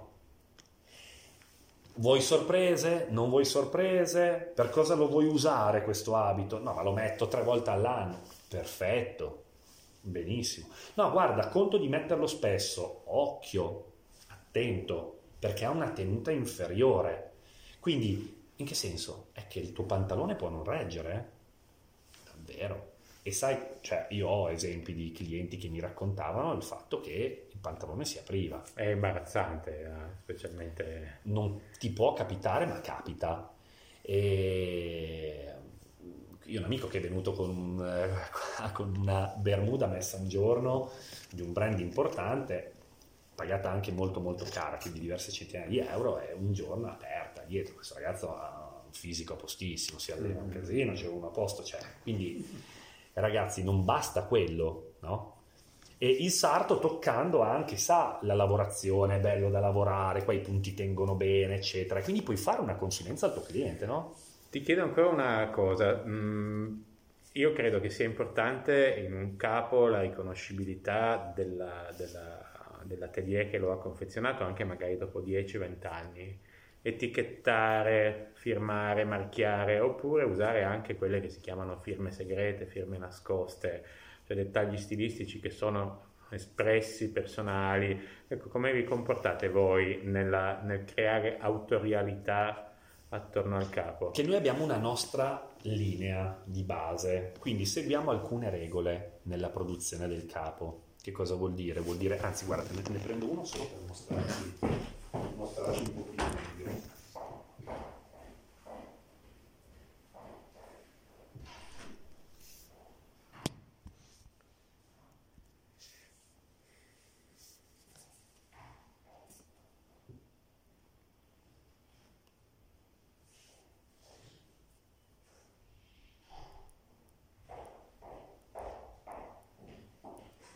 Ti faccio un esempio. Quindi col cliente puoi comprendere tipo il rever quanto lo vuoi aperto, quanto lo vuoi largo in questo caso. Ah, scusami, sì. Quanto lo vuoi, quanto lo vuoi largo, il taschino, che tipo di comportamento vuoi che abbia. Adesso qua ha avuto per un po', però vedi che il taschino fa una curva, Mhm. Fa una leggera, un taschino Diciamo che resta in piano perché lì eh, il petto è... Noi è il taschino, il taschino noi lo facciamo, lo proponiamo quasi sempre in un modo perché il taschino è un po' un marchio di fabbrica e tu te lo scegli, no? Come lo vuoi. Il rever allo stesso modo, questa non è una mia giacca, Quindi ci sono dei ma una punti... giacca fatta bene va bene, va bene a tutti, ti dico un segreto. Una giacca fatta bene, di che è corta per me non è una Sì, mia. sì, sì. Ma guarda come funziona addosso a me. Sì, sì, dietro- Non è una mia giacca. Provo a chiuderla. Però. Allora, vedi, secondo noi su un doppio petto il rever ha una certa personalità, quindi ha una certa apertura. Però al, tempo stesso ha un crán, quindi ha un angolo qua un po' particolare. Molti li mettono molto vicini, rever e collo. A noi piace distanziarlo un po'. Questo è un marchio, è un passaggio stilistico, no? una scelta nostra, possono fare altri mille, però a noi piace Quindi diciamo taschini, polsini, colli, sono dei posti dove si concentrano le peculiarità. Sì, allora guarda la manica. La caratteristica di questa manica, oltre al suo bel appiombo, è che vedi che tende a essere abbastanza asciutta verso il polso. Nella sartoria un po' più tradizionale, le maniche sono molto molto abbondanti, hanno la tendenza ad essere abbondanti. A noi piace invece una manica più asciutta perché la troviamo, eh, troviamo che ringiovanisca il cliente. Quindi poi serve sempre la porzione di camicia che esce, ripeto, io ho braccia lunghe qua esce del doppio rispetto a quello che deve uscire, però anche lì c'è un taglio, la camicia deve, deve essere così quando sei giù. È un- anche quello un taglio stilistico, quindi per noi questo ti ringiovanisce, per noi questo vuol dire una sorta di attualizzazione del processo sartoriale dove era così Certo. e qua tutto largo, capito?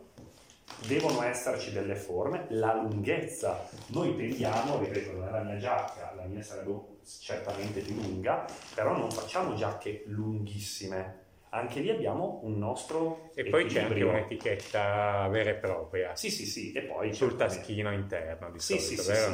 sì. Io ho un'etichetta, la mia etichetta doppio petto fuori dal taschino. Dentro al taschino, invece proprio dentro, ho l'etichetta, quella del nome del cliente, con mese e anno di Ah, consegna proprio della, della commessa. della commessa e la stessa etichetta così noi la posizioniamo anche sul pantalone. Però vedi, adesso ripeto, questo non è un mio abito, però non è una mia giacca, ma se io vado da un cliente, guarda come piomba bene, vado da un cliente, immagina sia trasferito su di me vestito così, io ritengo che questa sia una giacca di personalità. Quindi hai un tuo, un tuo stile, pulito, bello, fasciante, fatto bene. Vedi? Guarda come lavora bene, guarda, non fa code. Quello è il taglio. Questa cosa qua, dove butti addosso e già a piomba così, è il taglio. Questo l'ha fatto il mio tagliatore. E non è un mio capo, però funziona bene. Quando tagli bene, eh. Quindi sì, ci sono delle caratteristiche. Anche il nostro pantalone ha delle caratteristiche fortemente sartoriali. Se tu dai un nostro pantalone a, che ne so, una pantalonaia che è abituata a, a prendere le misure su tutto, e impazzisce. Perché il nostro pantalone lo lavoriamo di ferro e il risultato finale noi lo troviamo con diversi passaggi di ferro che cambiano di dimensioni, ma noi lo sappiamo già e diamo comfort sul cavallo, perché così sei sempre... Se tu prendi e lo chiudi, se tu lo lavori come facciamo noi, a posto. Eh, ma per quello ce le facciamo noi le cose, perché non è facile trovare gente che... che Claudio, ti chiedo ancora solo due cose. Sì. Sartoria moderna, eh, aperta da poco, cavalcato immediatamente sia i social eh, che la rete. Che importanza ha la comunicazione, l'impresa su questi new media? Perché suppongo che ci sia molto passaparola eh, tra i clienti o comunque magari la partecipazione a un certo tipo di eventi e in molti casi il contatto sia diretto, ma in altri eh, invece è veicolato dalle tue piattaforme internet, come ti trovi? Allora, Come- guarda, hai deciso? Sì, ho deciso di, di- visto che ho, ho vissuto gli ultimi anni in una realtà che poteva spingere da quel punto di vista, ho deciso di spingere quando sarà il momento. Quindi, paradossalmente, faccio un salto indietro nella tradizione. Io oggi ho un sito, un sito internet, il mio sito doppiopetto.net, ehm, però è semplicemente un sito, quindi non ho per il momento piattaforme social, eh, proprio perché so, diciamo, ho idea di come funzionano e di che strumenti servono per fare in modo che siano funzionali al tuo obiettivo. Eh, quindi oggi lavoro sì col mio sito, ma lavoro principalmente di passaparola, un po' come si faceva una volta. Il mio cliente contento e soddisfatto, mi manda perfettamente, mi manda il suo amico. Così sta funzionando e sta funzionando bene.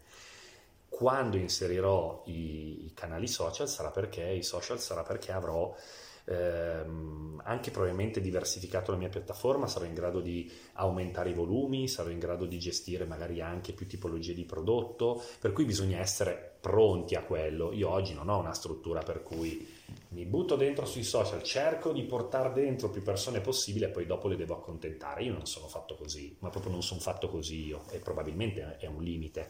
Quindi oggi ho deciso di fare una crescita strutturata, moderata e corretta.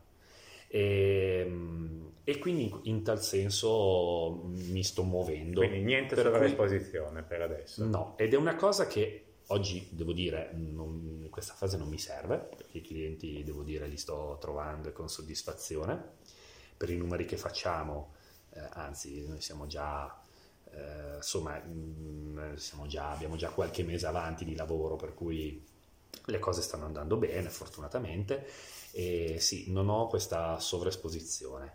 Eh, ripeto, secondo me è un elemento che oggi ovviamente se non sei su Instagram, non sei da nessuna parte, eccetera, sì, è vero, però magari al mio cliente, che ne so, politico, grande imprenditore, io mh, ho diversi clienti che amano la riservatezza ed è un tema che piace anche a me, dico la verità, dopo aver vissuto tanti anni all'opposto.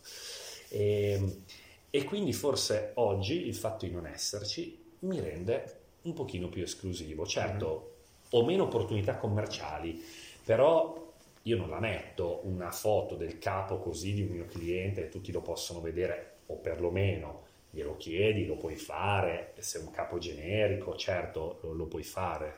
Quindi understatement, eh, Sì. evitare la sovraesposizione, In questa ancora fase sì. il contatto umano, tante volte aggrapparsi troppo ai social sembra quasi un po' grattare il fondo del barile, dire vediamo se... Ma Voi allora, no, ma per, questo guarda, momento- per tanti è una cosa che va fatta, fatta. perché va fatta. Sarà, io non, ho, non uso Facebook, non, ho- non uso Instagram, non- per, per carità, proprio perché li ho usati tanto in azienda e ho visto come funzionano, io quella roba lì non la voglio, cioè adesso Sì, sì, finché, finché si può, si può. Però è perché- chiaro che può essere assolutamente funzionale al tuo obiettivo. Per oggi, eh, quando vedi uno to- troppo esposto su, su Instagram, bene, come fa a fare tutti quei volumi, tutte quelle giacche diverse, eccetera? Quanti sarti deve avere? È sartoria? Non è sartoria? Cioè, il dubbio molto spesso viene. Quindi, eh, ripeto, secondo me è giusto esserci con un prodotto che secondo me, idea mia, è a parte e funziona per il canale social. È un prodotto diverso, probabilmente un prodotto che Mhm. riesci anche proprio a, a- a confezionare in tempi più brevi e che va spiegato e che è differente. Quando fai eh, l'alta sartoria a mano eh, bisogna vedere, ecco, dico solo bisogna vedere, poi chi ha tanti sarti e lo può fare, beato lui, io oggi non posso ancora. Va bene, allora diciamo che crescere in continuazione non è sempre un valore, rimanere in equilibrio, agile, invece senz'altro Io sono cresciuto in quel... sono fatto così io, quindi la mia azienda è fatta così. Eh, Non sono uno che domani prova a buttarsi a vendere un, a infilare un fondo di, investi- di investimento, perché non è questa la realtà, però io sono fatto in un modo diverso. Cioè, ok, funzioniamo con questi volumi, perfetto, adesso lavoriamo per aumentarli, stiamo lavorando per aumentarli, vorrò vedere stabilità, voglio che le cose funzionino bene, che il cliente sia soddisfatto e poi metto il tassello dopo, perché temo che il problema di provare a crescere tanto velocemente sia un po' il problema, no? rischi di bruciarti, Certo. perché poi non soddisfi più i clienti che avevi e, e hai perso il tuo reale patrimonio. Ma la crescita è Però sbandierata come un valore, ma dal punto di vista biologico un sistema che cresce in continuazione, prima o poi finisce lo spazio. L'equilibrio invece è un valore molto più, molto più organico, molto più umano. In tanti crescono con questo mito della crescita continua, invece si deve trovare la propria taglia. E poi la, la cosa difficile è, è- Io la è penso mantenerla. così, eh. Io Sì. cito sempre una delle mie massime in assoluto, tutto dovrà cambiare affinché tutto resti uguale, di Tomasi di Lampedusa, il gatto pardo. Questa configurazione, sì, di- un, un Eh, contesto lì. molto particolare, Sì. ma quest'idea che ci si Vabbè. debba eh, muovere in continuazione, come quando si tiene una matita in bilico sul palmo della mano, eh, beh, per mantenerla in equilibrio bisogna continuamente muoversi. Molti pensano che l'equilibrio sia un concetto statico e la crescita sia invece un concetto dinamico. A mio modo di vedere è esattamente il contrario. E E la- perlomeno sono dinamici entrambi. eh beh, ma una è una corsa verso Però- non si sa dove, l'equilibrio invece lo, lo apprezzo di più. Ti auguro mh, quindi sia crescita che equilibrio, ti ringrazio per questa chiacchierata, ci sarebbe tantissime altre cose da dire, ma poi mh, diciamo l'intervista inizia a diventare Sì, corposa e faticosa. E spero di non averti rubato troppo tempo, ti ringrazio No, non Ci molto. mancherebbe, ringrazio io te, è stato davvero un piacere, al di là poi di come possono funzionare le attività, eh, insomma è importante confrontarsi con, con persone che hanno eh, anche una corretta visione del passato, ecco, nel senso quando io e te ci siamo parlati ti ho associato un po' a questo, no? Eh, cioè hai un, secondo me un modo sano di, di- di valutare le cose che l'uomo ha fatto e ti piacerebbe rivederle però rivisitate, no? inserire questo elemento all'interno di, della nostra modernità, che è normale che ci sia, è normale che ci siano questi passaggi, però inseriti in un modo sano. Certo. Io condivido, nel senso che ho avuto piacere di confrontarmi di nuovo con te proprio perché ho capito che abbiamo questa visione in comune. Poi certo tu sei alla ricerca, probabilmente ti piacerebbe di più vedere un modello o dei modelli un, un po' più sani in giro. Io mi sono un po'... Oh, mi, non mi sono arreso assolutamente. Ce ne sono, eh? non sono Ce facili ne sono tantissimi, trovare. però non mi sono arreso, però sono arrivato a pensare che sia veramente un percorso personale e che quindi poi certo proiettato nella società sarebbe bellissimo che molte più persone si avvicinassero a questo percorso ed è quello che dovrebbe fare il nostro Stato. Diciamo ecco. che il mio scopo in questa faccenda non è tanto farmi neanche raccontare cosa fanno gli artigiani, ma avere degli argomenti per convincere il pubblico che un certo tipo di processo è, è più interessante di un altro e quindi a me interessa creare il contesto. Questa serie di interviste ha come scopo non quello di documentare degli animali strani che sono gli artigiani, sì. ma di abituare il pubblico quanto più possibile alla comprensione di fenomeni che non conosce più. Questo senza denigrare eh, il prodotto industriale che ha le sue complessità, ma anche ma le certo. sue banalità e in certo. questa faccenda certo. però l'artigiano deve meritare più delicatezza perché è più fragile, perché come si fa a combattere alla pari con eh, mondi imprenditoriali che hanno potenze di fuoco straordinarie? Ci vogliono dei percorsi un po' cautelativi, un pochino eh, instradati, lo Stato certamente dovrebbe fare eh, anche un po' il suo. Eh, spesso anche le categorie la categoria di settore dovrebbero fare un po' il loro e non comportarsi come spesso si comportano come degli enti gestori, diciamo, puramente di problemi di tipo tecnico. Bisogna fare cultura. E dove si fa questa cultura? Si fa nelle scuole, si fa uh, negli enti, si fa il circolo dei lettori, si fa il circolo del designer, uh, perché così, eh, biblicamente parlando, quando si semina si trova un terreno un terreno pronto e quindi la formazione del pubblico è secondo me uno dei primissimi scogli. L'artigiano spesso gioca in, in ritirata, dice ah il pubblico vuole un'altra cosa, gliela faccio e tante volte così facendo brucia quelle che sono le sue potenzialità. Eh, e... Il mio sarto, quando è arrivato un cliente che ci ha portato una giacca, e ci ha detto io vorrei che me la replicaste perché questa è la mia giacca, mi trovo bene così. E, e poi vabbè, lo conosco bene, poi se n'è andato quando ho parlato in questo caso con Edoardo, apriti cielo, giustamente. E quello che mi ha detto a lui, anche se è un ragazzo giovane, mi fa, guarda, se tu vai da un artigiano e gli porti un prodotto chiedendo di replicarlo, vuol dire che tu non hai mai vissuto nella tua vita l'artigianato vero è una mancanza di rispetto che il cliente si deve poter concedere, ci mancherebbe, quindi questo era un dialogo tra me e lui. E, e mi fa, ma comunque soprattutto non ha capito niente della sartoria. E, e io ti parlo di un cliente che da 40 anni vive in sartoria, quindi c'è sartoria e sartoria, c'è educazione all'abbigliamento ed educazione all'abbigliamento, educazione alla sartoria, educazione alla sartoria. Eh, rispetto a quello che che quindi l'artigianato è una cosa che va riconosciuta. Anche l'artigiano però deve saper leggere i momenti. Quindi è chiaro che se tutti gli artigiani avessero la, perse- la personalità di proporre il loro prodotto in modo forte, ce ne sarebbero molti più con grande successo. Poi però il successo devi saperlo cavalcare e gestire. E si ritorna sempre al concetto di equilibrio cioè puoi star benissimo producendo poco, stando bene, sapendo che i tuoi clienti rimangono, avendo una visione chiara di quello che stai facendo. L'artigianato dovrà farsi delle domande, Chiaro. perché oggi chiaramente è un momento così difficile, però tanti vanno in difficoltà, forse perché erano troppo giusti, sei troppo giusto perché forse ti piace fare una cosa, ma non stai utilizzando tutti gli strumenti che hai a disposizione per poterla fare bene. Ecco anche il principio imprenditoriale all'interno dell'artigianato, cioè bisogna avere la mente più aperta possibile. Dico solo una cosa, che è una cosa che mi sarebbe piaciuto che i miei insegnanti a scuola mi, mi, mi, mi, trasmettessero, che non ho mai sentito da nessuno, è una cosa talmente banale e non l'ho mai sentita da nessuno. E un giorno è diventato il mio pensiero, ripeto, il mio, quindi vale niente, è un puntino nel mondo.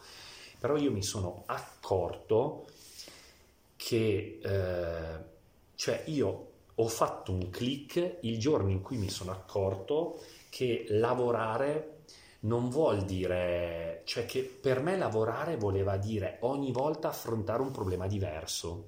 Cioè io mi sono accorto che ho passato la mia vita attraverso esperienze che mi hanno portato poi a un lavoro che è stato quello in rosso corsa, nel mondo Ferrari, da fuori può sembrare che figata, certo, un lavoro bellissimo visto da fuori, ma l'uomo si abitua alle cose, fortunatamente, altrimenti non avremmo obiettivi.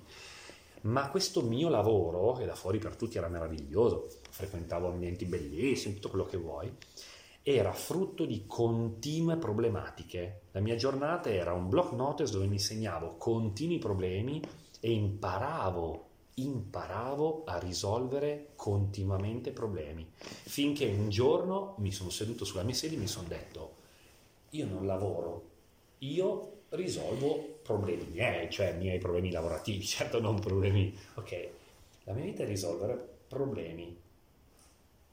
Ecco, quel giorno lì ho fatto un click, quel giorno lì ho deciso che mi sarei dato un anno per aprire un mio progetto imprenditoriale e ho iniziato il mio secondo percorso di vita lavorativo. Secondo me bisognerebbe proprio trasferire ai giovani, e qua si parte dalle scuole, quello che vuoi, che lavorare non è passeggiare in qualcosa che ti mette sempre in una situazione di comfort e quasi gli altri rispondono alle tue esigenze. Cioè, tu raggiungi la massima espressione del lavoro quando comprendi che il lavoro è fatto di continue difficoltà e, e impari a gestire la difficoltà. A un certo punto la difficoltà diventa semplicemente un passaggio della tua vita lavorativa. Io quando ho fatto un salto da, uno può dire piccolo, buono, ottimo stipendio, mettila come vuoi, però da dipendente in una buona posizione per un ragazzo della mia età, poi c'è sempre chi fa molto meglio, però no, davvero non mi potevo lamentare. E mi sono licenziato e ho iniziato il mio percorso, ho incontrato come prima continui problemi, perché per fare questo spazio qua sono continui problemi di, di, di architetto e chi lavora per te, una roba, l'altra, il cliente in teoria se lo vedi così sono continui problemi, in realtà è proprio quella è la vita, poi lavorativa, non devi insegnare niente a nessuno, eh, però davvero se per molti insegnanti l'approccio fosse stato questo, secondo me ci sarebbero più ragazzi abituati a sapere che è proprio nella fatica no? che diventi qualcuno, ma non qualcuno agli occhi degli altri, qualcuno per te, cioè che inizia il tuo percorso. Diciamo che la mancanza di comfort crea personalità. E se c'è troppo comfort è difficile, torniamo, lo dicono dei poeti, no? Che, torniamo. che si debba essere un po' tormentati. Tu devi capire che il lavoro è fatto di difficoltà e problemi da affrontare e imparare a risolvere col tempo che serve. Quando il problema in sé contiene già la sua soluzione, quindi quando arriva un problema lo prendi come una cosa in più che ora risolverai e, e la soluzione la trovi. Se, perché se sei attento nel tuo lavoro impari sei un po' sveglio, se la ragioni in questo modo la soluzione la trovi. Cioè a un certo punto davvero fermare i tuoi progetti diventa poi un po' difficile. Mm-hmm perché tu ragioni in quel modo e dietro a un problema io abbiamo problemi di ogni genere ma anche il problema col cliente. Oggi l'approccio che abbiamo col cliente è frutto di discussioni perché abbiamo avuto dei problemi col cliente. E quindi è una crescita continua, ma inarrestabile, perché lo è sul profilo della personalità, del lavoro, della competenza, dell'esperienza. Fai e non cre... necessariamente questo è un cioè, problema non vuol dire problematico. No, no, no, no, no, no. ma il problema è una cosa che ti di... devi andare a cercare. Sì, sì, a un certo punto, quando le cose funzionano, hai raggiunto quel buon equilibrio instabile, ma sempre equilibrio è, devi andarti a cercare il problema nuovo. Mhm. Perlomeno io sono fatto così. Sì, sì, capisco. Vado a cercarmi il problema nuovo perché voglio affrontare un'altra roba, se la imparo diventa un'altra cosa in più nella mia sartoria e io ho pensato faccio una cosa così in dieci anni, beh mi diverto. Certo, bisogna poi anche lanciare un po' il cuore oltre, oltre l'ostacolo. Credo che avremo modo di, di risentirci o di, di rivederci. Ci sono piacere. tante cose che effettivamente danno da, da pensare in questo, in questo tuo lavoro. Ti ringrazio, Grazie chiudiamo la conversazione e ci salutiamo. 1, 43, 41, grande. Una ciacciara- allora, Sì, una sto-